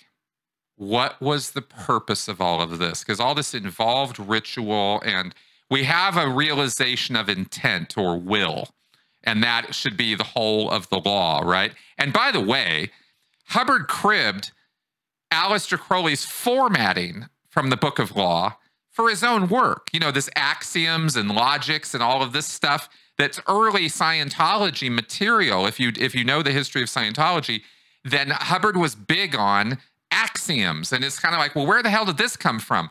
Go look at the Book of the Law. It's all yeah. in there. Uh, he, he, it, there's again, there's very little original thinking here. Is is sort of the point. But what was it that Hubbard was trying to do with all of this? Aha. um, that this is the point where very few people have have followed me. Mm. That they're they're happy to accept, you know, many bits and pieces. But I have an overview here, which I've had for many years now. Um, Marty Rathbun, um, when people still spoke to him, um, published a blog, and this was you know, about 2015 or something, where he said he'd realized that Hubbard wanted to be a god. He wanted to be turned into a god, apotheosis. And um, I did write to him. He didn't respond, rude man, and said, Yeah, read the, piece of blue sky, 1990. I haven't changed a word of it in the new edition, where I talk about Hubbard basically following systems that exist existed in Rome and China, whereby a human being can become be deified. Um, there's a moment in um, the uh, wonderful televised version of I Claudius, Robert Graves's incredible novels, um, I Claudius and Claudius the God, where Livia, who is the wife of Augustus and will event the, the first emperor, the first Augustus, um, the first Caesar in that in that line, that who she poisons she poisons her own husband so that her son, Tiberius, can become. But she realizes, having ridiculed Claudius all of his life, Claw, Claw, Claudius, an oracle tells her that he will be emperor. And she pleads with him, make me a god. Because to become eternal, you have to be worshipped. The same idea is found in Chinese philosophy. Mm-hmm. So by people remembering you. Now, this one connects all the way. The original documents for um, the Church of Spiritual Technology. I got very interested in this group. We got into the legal documents around them. Um, and got David Mayo $2.9 million into the thing. I was paid $1,000. I'm an idiot. It's just that simple. But I gave them their strategy, I gave them their documents by getting stuff out of, they were trying to get tax exemption. And one of the documents, and I'm afraid my collection has been devastated. I've lost, I don't know where this Or Story of a Squirrel Part 2 are. Um, one of the documents said that the purpose of the Church of Spiritual Technology was to perpetuate the name L. Ron Hubbard. There it is. Yep. He left $648 million. 500 million of it went to an organization that is not perpetuating Scientology. If we wind all the way back to 1938, August 1938, one of the vital documents of Scientology, the Skipper letter, yep. and I'm very happy to say that it was through me that this became public when it leaked out of the uh, archive. And in this document, Hubbard clearly says in August 1938 he doesn't believe in any form of immortality other than the barred note, the painted canvas, hard grabite, I think he meant granite. And that's it. There's no other. And he then says that he wants to be remembered. My his only goal in life, his only goal in life is to be remembered, to smash my name into history so hard that even if all the books are destroyed, I'll be remembered. Um, this letter, in terms of provenance, has been copyrighted by Author Service Incorporated, the body that owns the copyrights to L. Ron Hubbard. So you can actually get a copy of it from the Library of Congress. Just, what a thought. Along with lots of other little bits and pieces which are kind of damning to, to Hubbard. So and, and there's a contradiction. We, we didn't and should mention the affirmations or admissions, as they're sometimes called, which Jerry Armstrong, bless you, Jerry, um, brought to the public. And here we have Hubbard circa 1948, 47, 48, preparing himself for interviews with Veterans Administration because having failed to cure himself, he now wants a pension, and he received that pension, $38 a month to the end of his life. So he never did cure himself, I'm afraid, or never told them the truth about it. Uh, $38 a month. And he would prepare himself by going through a series of hypnotic affirmations. These include all men are your slaves, all elemental beings are your slaves. And also, we come back to his feet again. I have, you have perfect and lovely feet. So we still don't know what was wrong with his feet. Nobody's told us that yet. We'll, you know, maybe there'll be somebody watching this who saw Hubbard's feet at some point. You know, I think that um, Janis Gillham must have, Grady Gillham must have seen his feet at some point, and we, we may find out what was wrong with them. Yeah, um, never, we've never had any comments on that, but uh, no, and it's an important a, point. You know what, what you're standing on. You know. Let's let let me let me read a couple other key lines out of the affirmations. There's a Wikipedia page on this. Uh, you anybody can go look this up. And this is L. Ron Hubbard's handwritten note submitted into court. The church has not contested this. This is this is known, documented stuff. So if you want, and I've I've told people many many times over the years, if you want a window into L. Ron Hubbard and who he really was, this is as good as you're going to get. And there are lines in here such as, um, you know, the my mind is still brilliant. I can write, but check this out: that I believe in my gods and spiritual things. That my magical work is powerful and effective that the numbers 7, 25, and 16 are not unlucky or evil for me. I mean, if this isn't literally the definition of magical thinking, and this is his personal writings, he wasn't expecting anybody else to ever see this. This was his window. This is the best window we have into who this guy was. Yeah, absolutely. And which I think, you know, I think we have now laid yeah. the grounds for um, the actual purpose of Scientology. When we think about ritual, and he was a performer of, of ritual sex magic. Hmm. When we think about ritual, we think about you know a Christian church and um, you know, particularly the Catholic or Episcopalian, Anglican churches. They have um, clothes, they have ceremonies, they have words.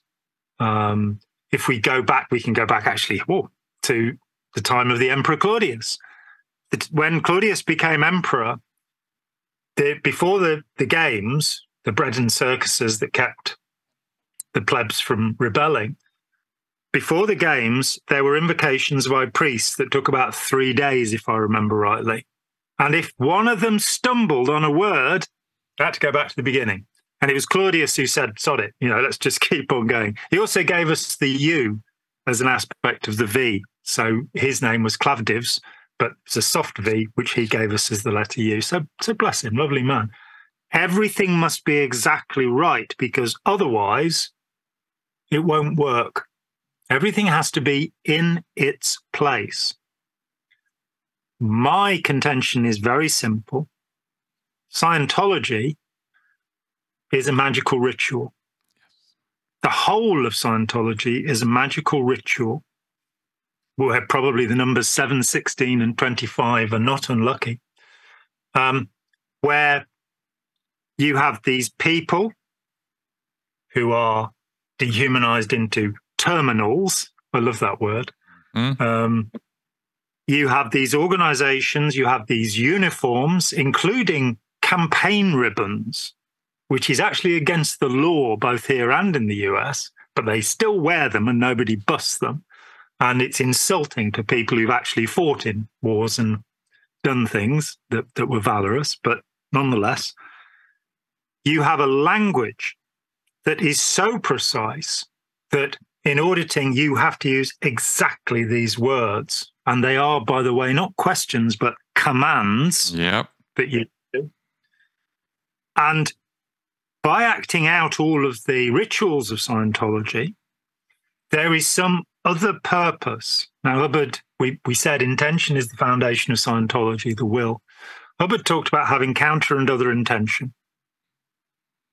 hmm, Scientology works as L. Ron Hubbard intends it to work, which is in fact a counter intention to Scientologists. They wish to become self determined and powerful, and they are becoming completely other determined. One of the things that bothered me in Scientology was that most of the success stories, the testimonials, were Ron was right.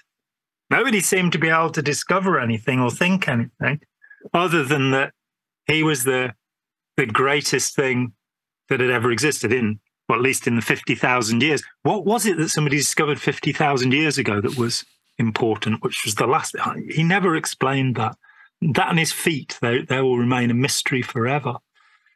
So the Babylon working is a ritual to incarnate the Antichrist, to bring about the end days. Um, and with no concern about the return of Jesus, I don't think they thought that was going to happen. So they can take over. Scientology is a continuation of that process. It is to bring about a world with no democracy, with no freedom of belief, with no freedom of decision, with no freedom of movement. It is to bring about a world that is completely controlled by the intention of Ron Hubbard, so that Ron Hubbard can be um, viewed in the, in the light that he wished to be viewed the supreme God, the demiurge, the creator of the universe, is the position that, that he was after. Sadly, he fell a little bit short and um, was distributed in the form of ash over the Pacific Ocean and has not, sadly, reincarnated so he could be sent to prison for his past crimes. Um, he had 21 years, didn't he, really? To yeah, come back. That's right. Come back. Unless David Miscavige, of course, has been murdering the firstborn of of all the. Oh, he has. Oh dear there's something else going on here mm. that he's making sure that he can't reincarnate by mm. forcing people to have abortions. Let me add a footnote to that. In studying the Nazis and their occult relationship, most historians weren't willing to do it because they say, well, magic is complete nonsense. Well, Winston Churchill, I'm told, had an astrologer because he knew Hitler had one.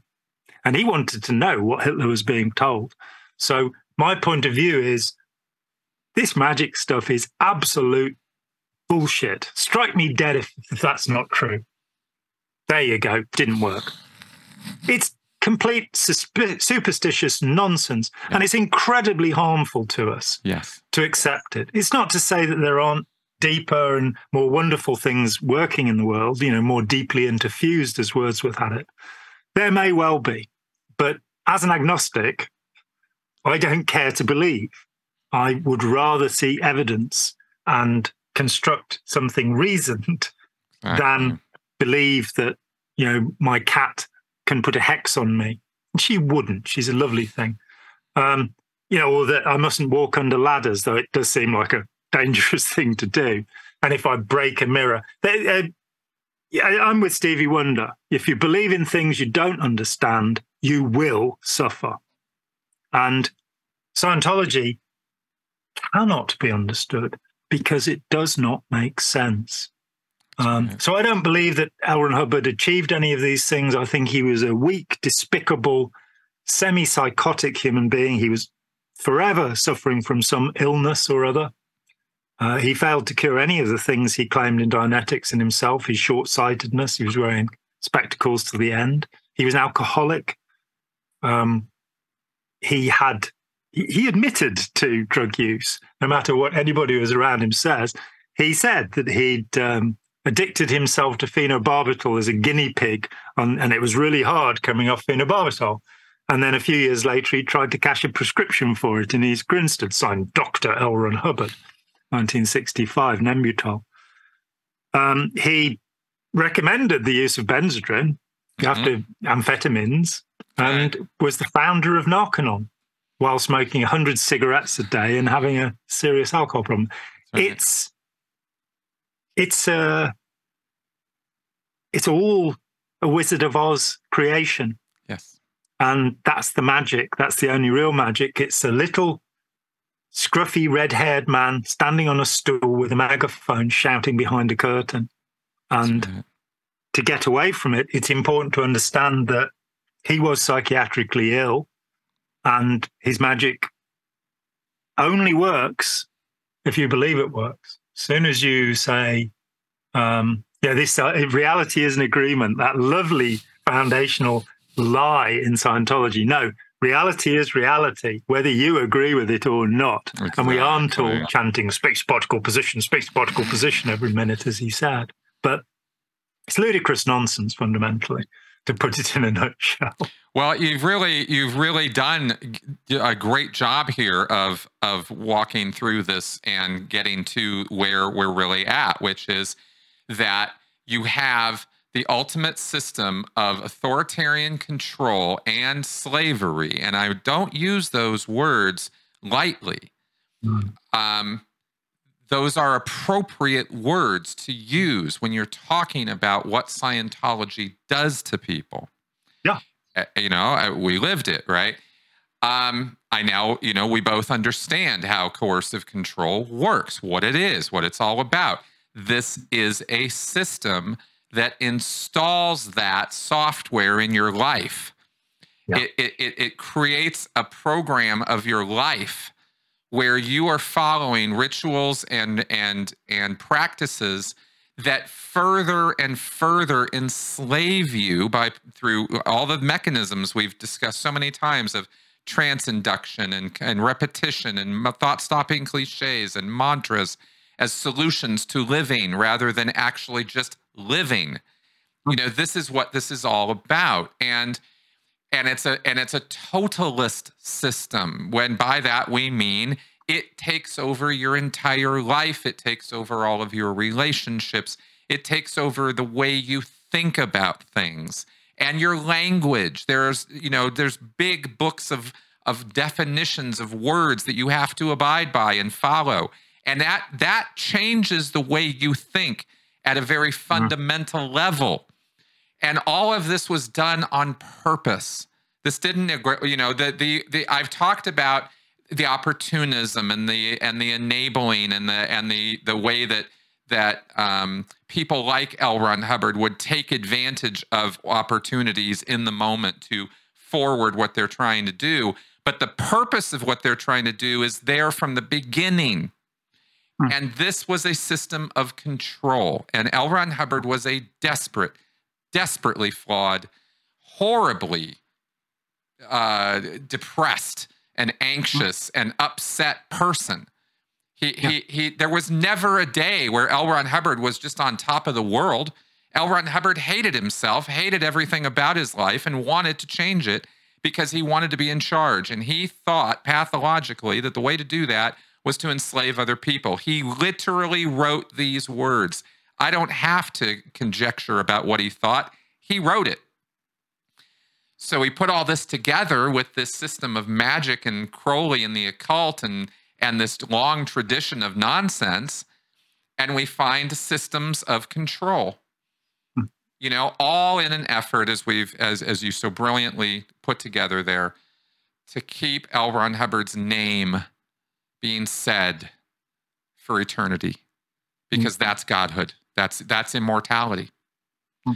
And and thankfully it isn't um, I I had a, a, bizarre experience. First time I came to the US in 1986, um, there was a class 12 auditor working at, uh, and at that, that, time there were only 50 anywhere in the world, mm. working for Sarge Gerbode in his um, uh, Advanced Ability Center, as it was then. It would later become the Institute for Research into Metapsychology, which is another story.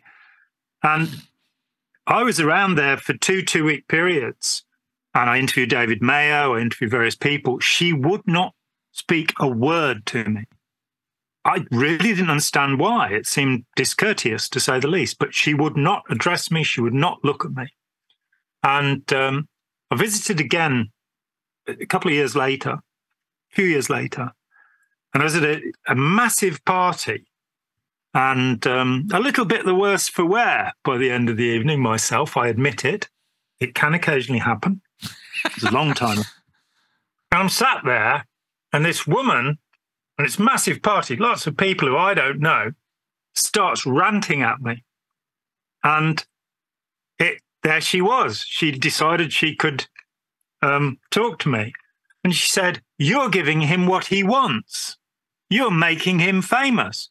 And because, as I say, I was a little worse for wear, I didn't just say, And you're brainwashing people using his methods. Right. I don't mind that people remember Hitler, Stalin, and Mao. I think it's useful. And I don't think it means that L. Ron Hubbard is still amongst us because I mention his name. Yep. And I do think that if people are to recover from, let's call it the enchantment of Scientology, if they're to get over the spell that was put upon them, the more they understand about Hubbard and his machinations, the easier that will be to do. And that that has, you know, been something I, have now lived with for 39 years.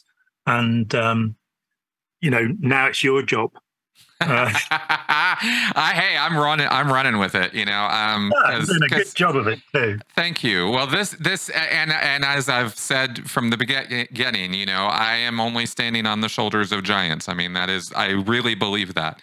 Um, and I'm referring to Jerry and you and the Tori and the OG people. You know, so many Dennis Erlich, so many people took so much shellacking so that I and Aaron and Tony could do our work with a minimum of shellacking compared to what happened to those people back in the mm-hmm. past. Mm-hmm.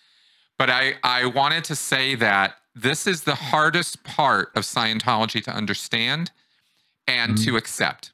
It took me yeah. years to get my wits around even parts of this because I rejected it wholesale.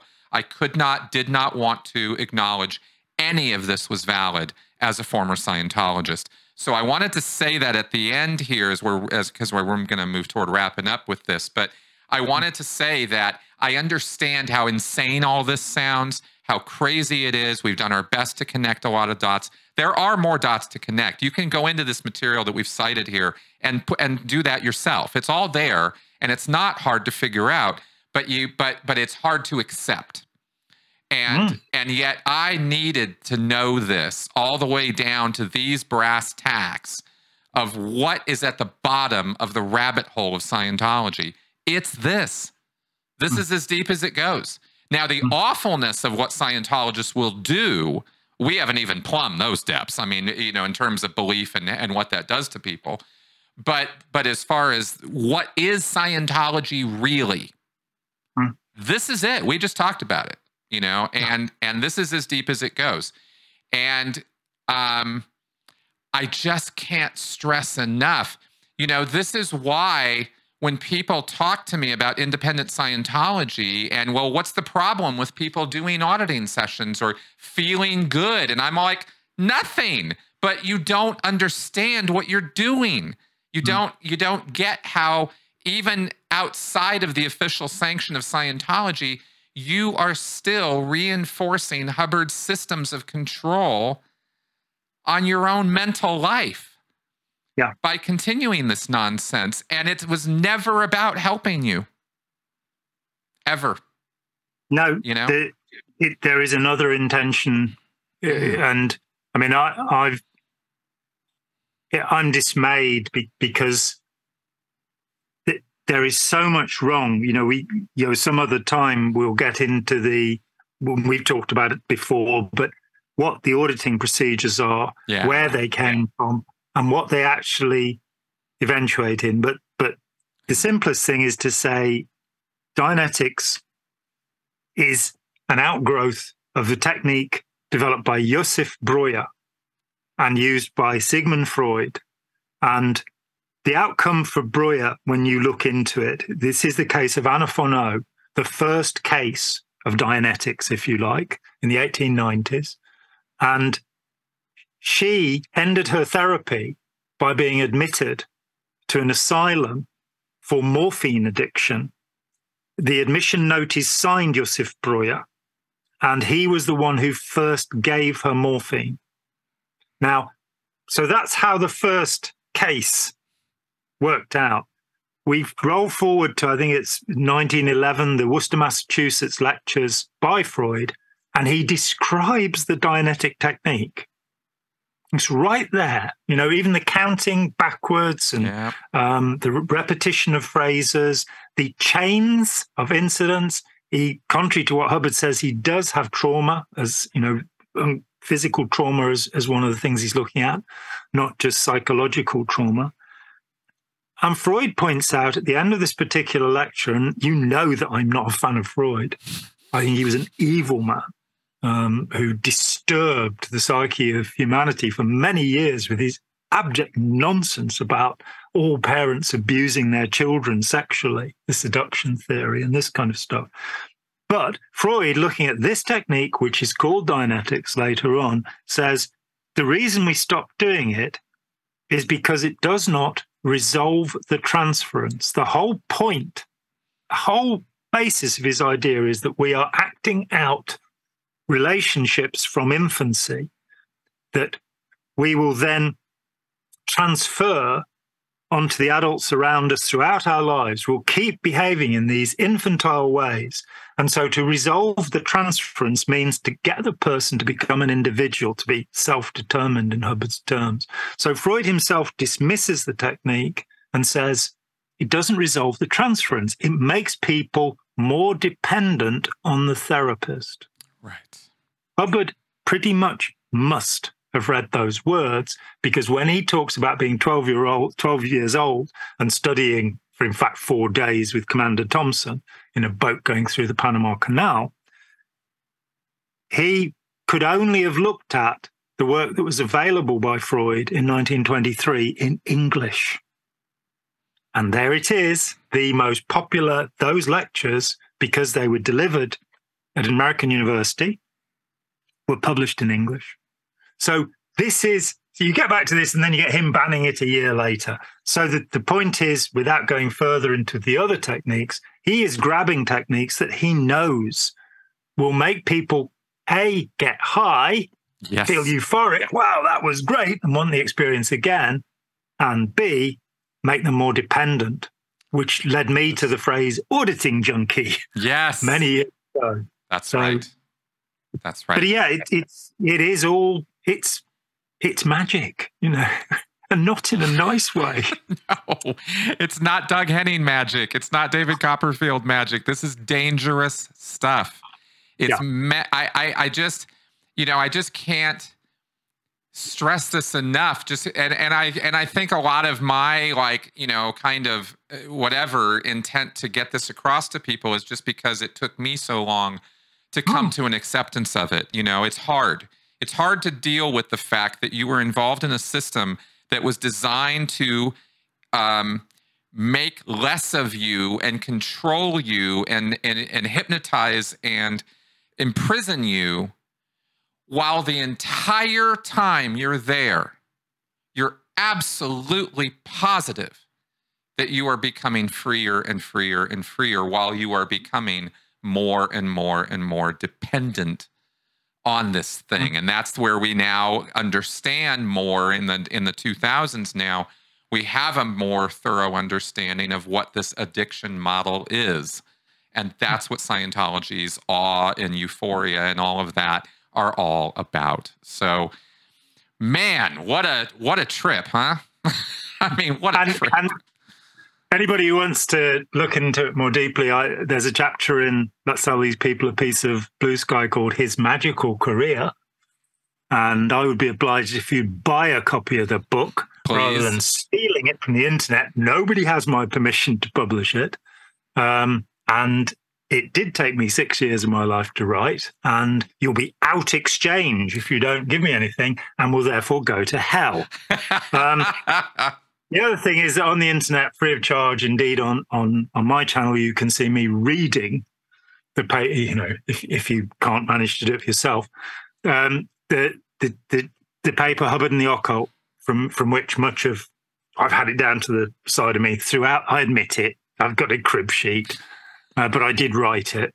Um, in which much of this material exists, and and I hope that other people will go further and find out more and and develop these ideas um, further. As I say, you know, Chris is my anointed successor, and um, we'll we'll carry on while I slope off into the wilderness and um, meditate on something or other.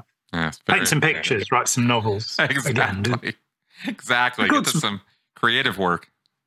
Yeah, the real thing. Exactly. It's been fantastic. It's always fun, and every time we talk, it it it seems even better. What can I say? And that's not usually how romance goes in this world. I agree. I agree completely. I think that the quality and content that we've put together over the years has really, really become better and better and better. And that's how I feel about it too. And it was really good to start with, you know. Yeah, so. exactly.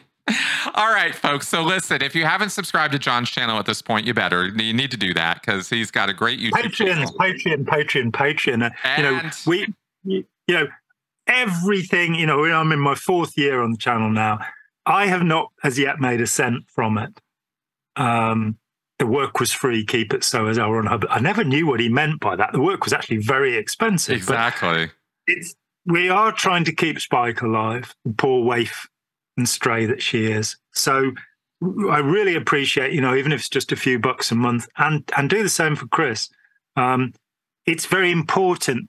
It's much more important, in fact, that Chris makes a living from this, so that he can concentrate on it and do it. I am going to leave the building some point, and uh, I'll stay longer if we get enough people on the Patreon account so that I can get 10 cents a week out of this too, you know. Exactly. Look, it's it's the harsh reality of life folks out there that we are fan funded. This is how we get our work done. We're not going out getting grants and and and sugar daddies and things like that. That's not how we do our stuff. So your support is appreciated. And with that, uh, Jon, thank you again for taking the time. Yeah, thank you too. It's been great. You Thanks bet. a lot. All right, guys. See you next week. Bye bye.